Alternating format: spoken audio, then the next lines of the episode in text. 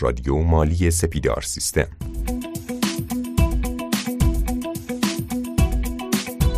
به نام خدا سلام به همه شما همراهان عزیز برنامه رادیو مالی. امروز قرار هست که در رابطه با قیمتگذاری های جدیدی که شاید خیلی هاتون این روزا شنیده باشید در موردش و خیلی معروف هست به قیمتگذاری تولید کننده یا همون قیمت تولید کننده که قرار هست بر روی کالاها ثبت بشه از این به بعد. به همین مناسبت ما امروز دعوت کردیم از جناب آقای جواد حسینی تا در برنامه ما حضور پیدا کنن تا با ایشون بیشتر در مورد این قانون صحبت کنیم.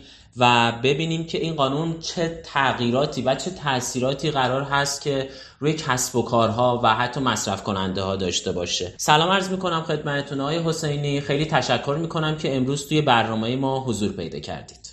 منم سلام می‌کنم خدمت شما و همه شنونده های عزیز و آرزوی سلامتی و رونق کسب و کار دارم برای همه دوستان تو هر سطحی که دارن کسب و کار انجام میدن. خیلی ممنونم آقای حسینی زنده باشید. جناب حسینی خیلی دوست دارم که همین اول کار بریم سراغ این که ببینیم اصلا این ماجرای قیمت تولید کننده چیه و دقیقا چه اتفاقی قراره توی قیمت گذاری کالاها از این به بعد بیفته؟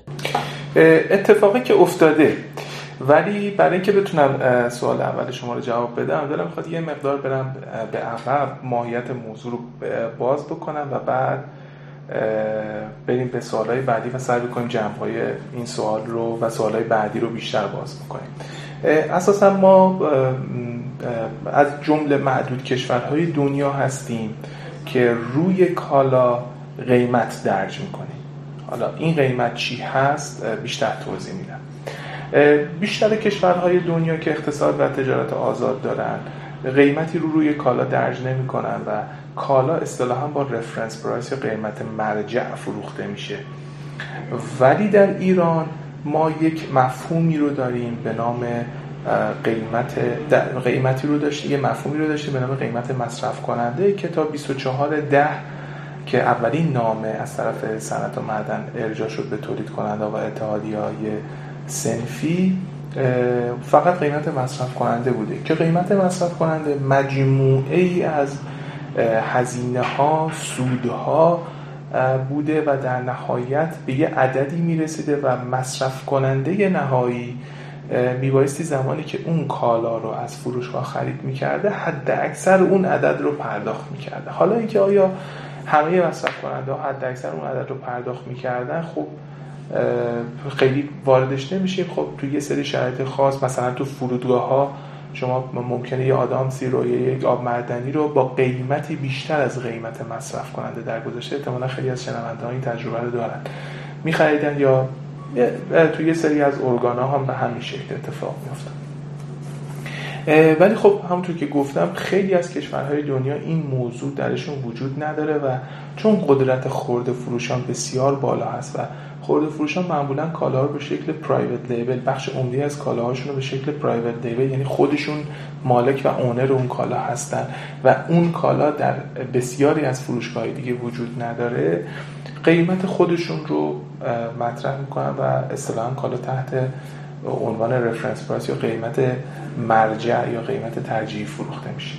ولی خب در ایران ما این مفهوم قیمت مصرف کننده رو با این شرحی که دادم داشتیم در دی ماه و بهمن ماه 1400 سازمان صنعت و معدن یا وزارت خانه صنعت و معدن و تجارت یک بخشنامه رو ابلاغ کرد به همه ارگان ها و اتحادی های سنفی و تولید کننده ها به تبع اون که میبایستی قیمت تولید کننده رو رو کالا درج بکنن. و تو طی نامه ای که 24 ده 1400 ابلاغ شد مفهوم قیمت تولید کننده دقیقا تشریح شد که قیمت تولید کننده میشه مجموع هزینه های تولیدی تولید کننده به اضافه سود متعارف تولید کننده که حد اکثر می‌تونه 13 درصد باشه به اضافه مالیات به ارزش افزوده و در نهایت این می‌شد قیمت تولید کننده که این قیمت تولید کننده میبایستی همون قیمتی باشه که تولید کننده درب کارخونه اون رو فاکتور می‌کنه. یعنی در میشه قیمت درب کارخونه تولید کننده.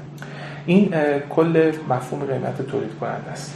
بسیار عالی های حسینی توضیحات خیلی خوبی دادید. حالا من می‌خوام یه جنبندی کنم در مورد صحبتی که تا اینجا کردید. این بود که قیمت تولید کننده همون مجموع هزینه های تولیدی تولید کننده است. به علاوه اون درصد سودی که باید برای خودش برداره و به علاوه مالیات به ارزش افزوده ای که باید پرداخت. یعنی مجموعا میشه گفت همون قیمتی که در به کارخونه دریافت می‌کنه. همون قیمته. و حالا اون بخش قضیه که مربوط به قیمت مصرف کننده است خیلی ابهام داره که از این به بعد یا به قول شما که بخشی از این قانون تا الان اجرا شده قیمت مصرف کننده چطور قرار محاسبه بشه؟ آیا یک چیز سلیقه‌ایه یا یک قوانینی و یک اصولی داره؟ ببینید ما که سلیقه‌ای قطعا نیست. ما یه سری قوانینی رو داریم که البته کامل نیست. بر اساس ماده 15 قانون نظام سنفی مسئولیت درج قیمت مصرف کننده این دقیقا این عبارت هست که مسئولیت درج قیمت مصرف کننده به عهده افراد عرضه کننده کالا و خدمات. یعنی پس اینجا توضیح داده که قیمت مصرف کننده بایستی توسط افرادی که اون کالای خدمت رو عرضه می‌کنن مشخص بشه. اما صحبتی از قیمت تولید کننده در این قانون و قانونهای قبل و بعدش نبوده و این قیمت تولید کننده جدیدا اضافه شده. بنابراین در این طرح که از برج ده و یازده امسال شروع شد که خیلی بهش میگن که این باعث میشه که قیمت مصرف کننده قیمت کالا و سطح عمومی بیاد سطح عمومی قیمت ها بیاد پایین و به این دید به این طرح نگاه می‌کردن. اساسا این دید درست نیست. این طرح عنوانش هست پروژه شفاف سازی قیمت از طریق درج قیمت تولید کننده خب تا اینجا سازمان تا در اینجا که منظورم تا 16 اسفند 1400 سازمان صنعت و معدن و تجارت فشار آورد به تولید کننده و واحدهای سنفی که قیمت تولید کننده رو رو کالاشون درج بکنن. با این فرض که یک حاشیه سود 3 درصدی تا 10 درصدی برای شرکت پخش و کانال های عمده فروشی حالا بیشتر در موردش صحبت خواهیم کرد و شرکت پخش سراسری در نظر گرفته بشه. و بعد فروشگاه ها کالا اون کالای کالایی که قیمت تولید کننده درش هست با قیمت تولید کننده به اضافه این حاشیه سود که حد اکثر می‌تونست 10 درصد باشه و به اضافه هزینه حمل دریافت بکنن یک سود متعارفی که باز قانون اون رو مشخص کرده بود که از 3 درصد تا در 14 درصد بود لحاظ بکنن. و بعد قیمت مصرف کننده رو بر اساس این محاسبات به دست بیارن یعنی با پایه در نظر گرفتن قیمت تولید کننده و در شلف فروشگاه هاشون بر اساس این ماده قانونی در واقع 15 قانون نظام سنفی درج بکنن. اما خب بسیاری از خورده فروش ها و شرکت های پخش همونطور که توی برنامه که من با جناب آقای مشتبه محمدیان داشتم در موردش صحبت کردیم یک در واقع به هم ریختگی عجیبی رو برای شرکت های بخش و فروشگاه به وجود اومد. یه سری بهش احترام گذاشتن یه سری زیر باره موضوع نرفتن.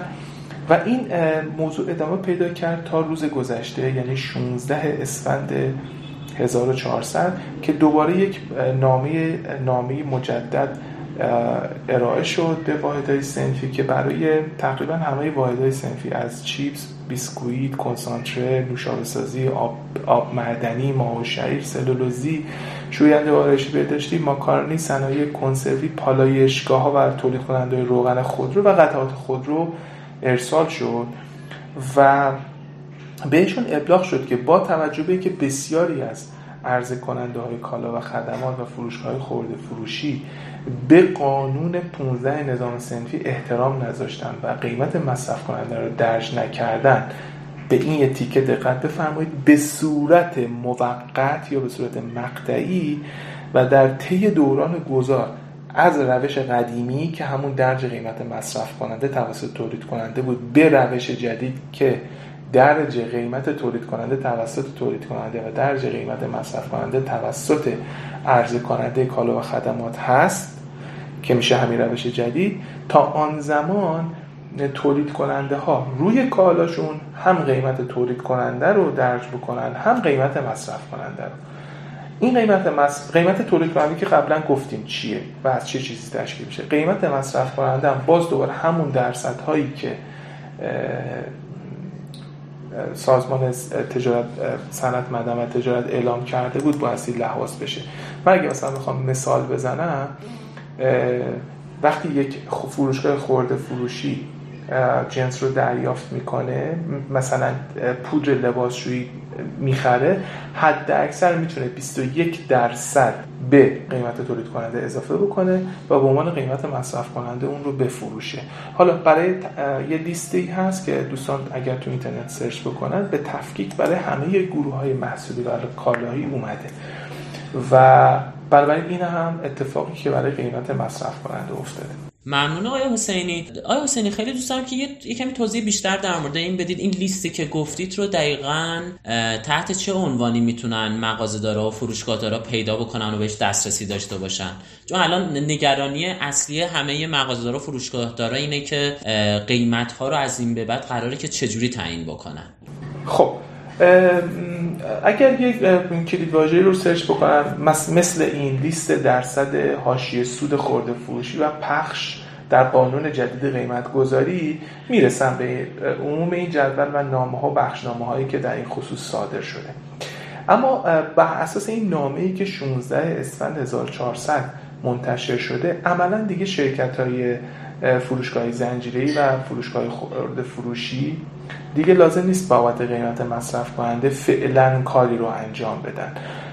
یعنی لازم نیست که درج قیمت بکنن. اما بایستی به این مسیر برند که سیستم نرم افزاریشون طوری باشه که بتونه کالا رو با قیمت تولید کننده دریافت بکنه خودش اون درصد رو محاسبه بکنه و بعد پرینت قیمت بده و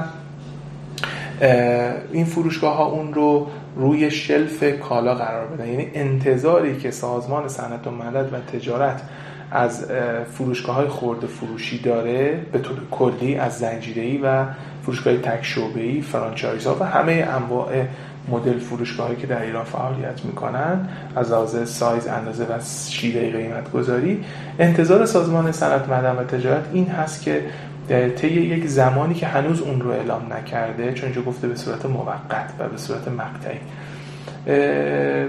شرکت های فروشگاه زنجیری و کلا فروشگاه خورده فروشی این بستر رو برای خودشون مهیا بکنن و از یه تاریخی که احتمالا اعلام خواهد شد دیگه مقید بشن به اینکه قانون 15 نظام سنفی رو رعایت بکنن. آقای حسینی به نظر خود شما این قانون چرا تصویب شده و چه فایده ای می‌تونه داشته باشه؟ ببینید قیمت تولید کننده همونطور که عنوان این طرح هست من یک بار دیگه می‌خوام عنوان این طرح رو ببرم. پروژه شفاف سازی قیمت از طریق درج قیمت تولید کننده.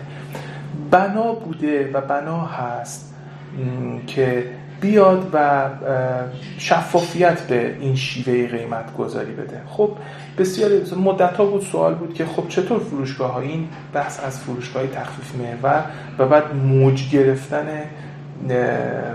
مجدد این فروشگاه های تخفیف محور و تخفیفات بسیار شدیدی که می‌دادن از اونجا شروع شد که چطور یک فروشگاه خورده فروشی می‌تونه کالاشو با 50 درصد 60 درصد و تا 70 درصد تخفیف بفروشه.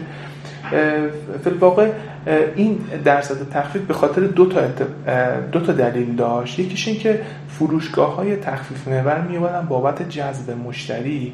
این تخفیفات رو می‌دادن و بعضی وقتا هم از حاشیه سود خودشون میذاشتن و به عنوان هزینه تبلیغات به موضوع نگاه می‌کردن. مثلا توصیه تفسیرش این بود که به جایی که مثلا بیان هزینه بیلبورد بدن یا هزینه تلویزیونی پرداخت بکنن بابت تبلیغات بیان یه حاشیه سود رو از قیمت خریدشون حتی بیان پایینتر و اون رو به مصرف کننده به صورت خیلی گذرا و در چند روز ارائه بدن. یه مسئله دیگه هم این بود که خب فروشگاه های زنجیره به واسطه حجم خرید بالایی که از تولید کننده ها می‌گرفتن و خب بالاخره ویترین قابل توجهی دارن به خاطر اینکه تعداد زیادی از مشتری به صورت روزانه از این فروشگاه خرید می‌کنن. اومدن این رو به عنوان یک ابزار در واقع فشار برای تولید کننده ها در نظر گرفتن و عموما از تولید کننده هایی که خب نام ناآشناتر هستن کوچکتر هستن خب هزینه های اداری و فروش ممکنه بالایی نداشته باشن. و خب یه موضوع دیگه این که می‌خوان سری بین سرا داشته باشن بین تولید کننده های بزرگتر. شروع کردن به تخفیف های بسیار بالا 50 درصد 60 درصد تخفیف گرفتن هزینه های ورودی گرفتن و این مسئله بود که طی حدودا از سال 2008 به بعد هی بیشتر و بیشتر و بیشتر شد و بالاخره تو این دولت و در سال 1400 به موضوعی تبدیل شد برای کارگروه های اقتصادی و قیمت گذاری اولین موجش هم از مجلس شروع شد و بعد به در واقع دولت رسید. خب پس این طرح با این تفسیری که من دادم قرار بود که بیاد هدف اصلیش این باشه که به واسطه شفاف سازی قیمت جلوی افزایش بیروی قیمت ها رو بگیره. و خب تا یه حدی هم باعث کاهش قیمت بشه و که حالا تا یه حدی شد. البته نه به صورت دقیق. نفع اصلی این طرح برای مصرف کننده نهایی بوده. یعنی این طرح رو دولت و دستندرکاران بابت اینکه مصرف کننده نهایی مجبور نباشه قیمتی بالاتر از آن چیزی که باید پرداخت بکنه پرداخت بکنه در نظر گرفته شده. یکی از ویژگی ها و مزایای این طرح داره اینه که دولت مکلف کرده تولید کننده ها رو که شما بایستی حد اکثر 17 درصد و حداقل 14 درصد حاشیه سود برای خودتون در نظر یعنی تولید کننده فقط می‌تونن 3 درصد از در واقع تخفیف بدن از رو قیمت تولید کننده پس یه حاشیه سود تقریبا امنی رو برای تولید کننده ها به وجود میاره برای اینکه کار بکنن. اما این طرح میشه گفت که خیلی مزایای قابل توجهی رو برای شرکت های پخش سراسری یا شرکت های پخش و فروشگاه دارا به این شکل نمی‌تونست به وجود بیاره. خب خیلی ها این موضوع رو میگن خب چون این تر باعث میشه که فروشگاه های زنجیری دیگه نتونن مثلا به اون شکل تخفیف بدن بنابراین به نفع فروشگاه های کوچک خواهد بود. در که الزاما اینطوری نیست به خاطر اینکه فروشگاه های کوچک هم یه سری هزینه هایی رو دارن. درسته؟ مالک یا اون دو سه نفری که ممکنه نسبت خانوادگی با هم داشته باشن الزاما البته اینطور ممکنه نباشه. هزینه نیروی انسانی بالای پرداخت نمی‌کنه یا اصلا پرداخت نمی‌کنه ولی خب بالاخره حضورش در فروشگاه یک هزینه داره و اون رو باید محاسب اکثرا اجاره پرداخت می‌کنن. بعضیشون بخشی از در سود و فروششون رو پرداخت می‌کنن. همین رو باعث میشه که البته اینم عرض بکنم که فروشگاه های خورده فروشی که حالا اسکیلی بزرگتری داشتن و یعنی اندازه بزرگتری داشتن و حجم خرید قابل توجه داشتن و می‌تونستن این سری تخفیفات رو بدن اونها قدرت این رو پیدا کرده بودن که به روش فروشگاه زنجیره‌ای تولید کننده ها رو زیر فشار بدن و تخفیف های بیشتری رو بگیرن. خب الان به واسطه این دیگه اون موضوع یه مقدار کم تر میشه و اساسا به طور کلی حاشیه سود فروشگاه هایی که به این شکل کار می‌کنن فروشگاه تکشوبی و فروشگاه غیر زنجیره منظورم هست که به این شکل کار می‌کنن اونا هم اساسا الان یک سقفی رو بالای سر قیمت گذاری خودشون احساس می‌کنن و می‌بینن این موضوع. ولی خب چالش های دیگه که خب یکیش همین انتظاری که در واقع سازمان صنعت معدن و تجارت ازشون داره که قیمت مصرف کننده رو اونها محاسبه بکنن و این یک هزینه اجرایی رو براشون به وجود میاره.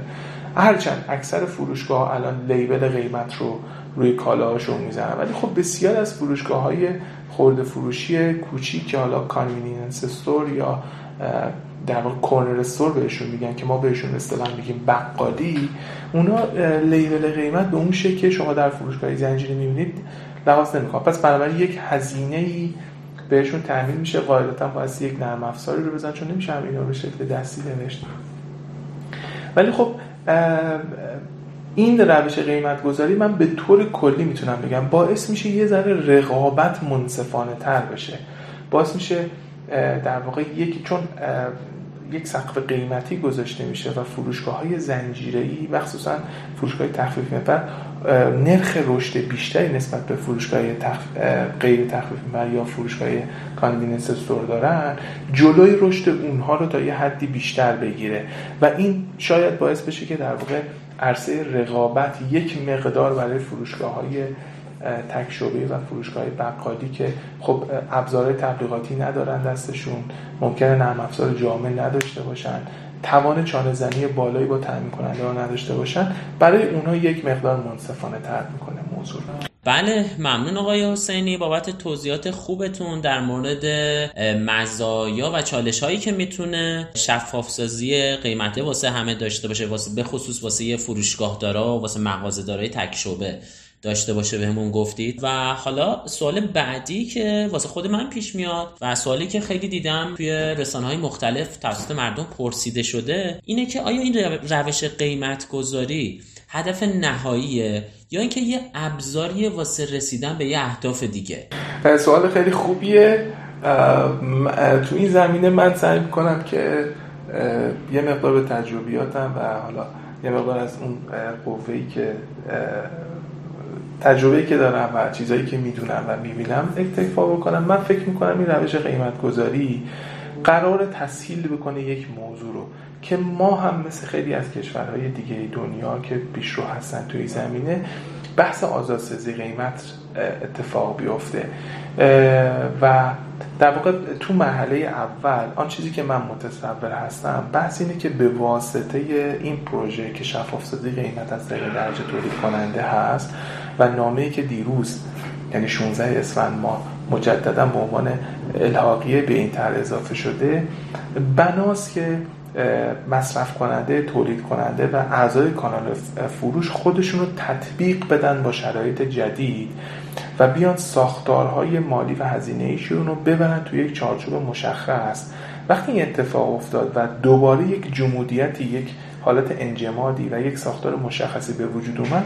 حالا این بحث در واقع هم قیمت تولید کننده هم قیمت مصرف کننده برداشته بشه و مثل بسیار از کشورهای دنیا همون رفرنس پرایس قیمت مرجع اتفاق بیفته که در واقع یک با خودش باعث میشه که تولید کننده های بزرگ و کوچیک بتونن با همدیگه رقابت بکنن.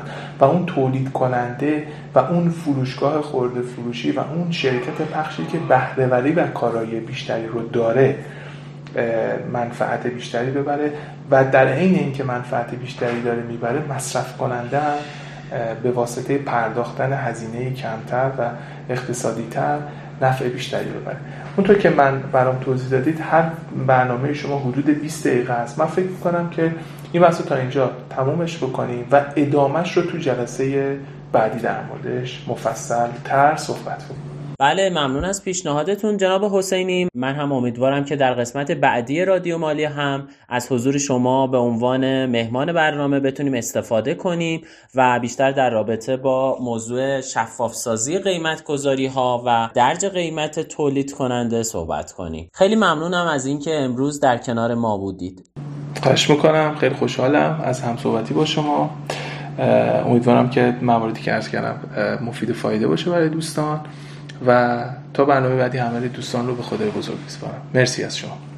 زنده باشید. ما هم خداحافظی می‌کنیم با شما. شنوندگان عزیز همونطور که شنیدید در قسمت بعدی هم آقای جواد حسینی رو که کارآفرین و کارشناس حوزه تولید و خورده فروشی هستند رو باز هم در برنامه خودمون خواهیم داشت و ادامه موضوع پروژه شفاف قیمت از طریق درج قیمت تولید کننده رو با ایشون خواهیم داشت. خیلی ممنونم که این قسمت از برنامه ما رو شنیدید. تا قسمت بعدی خدا یار و نگهدارش.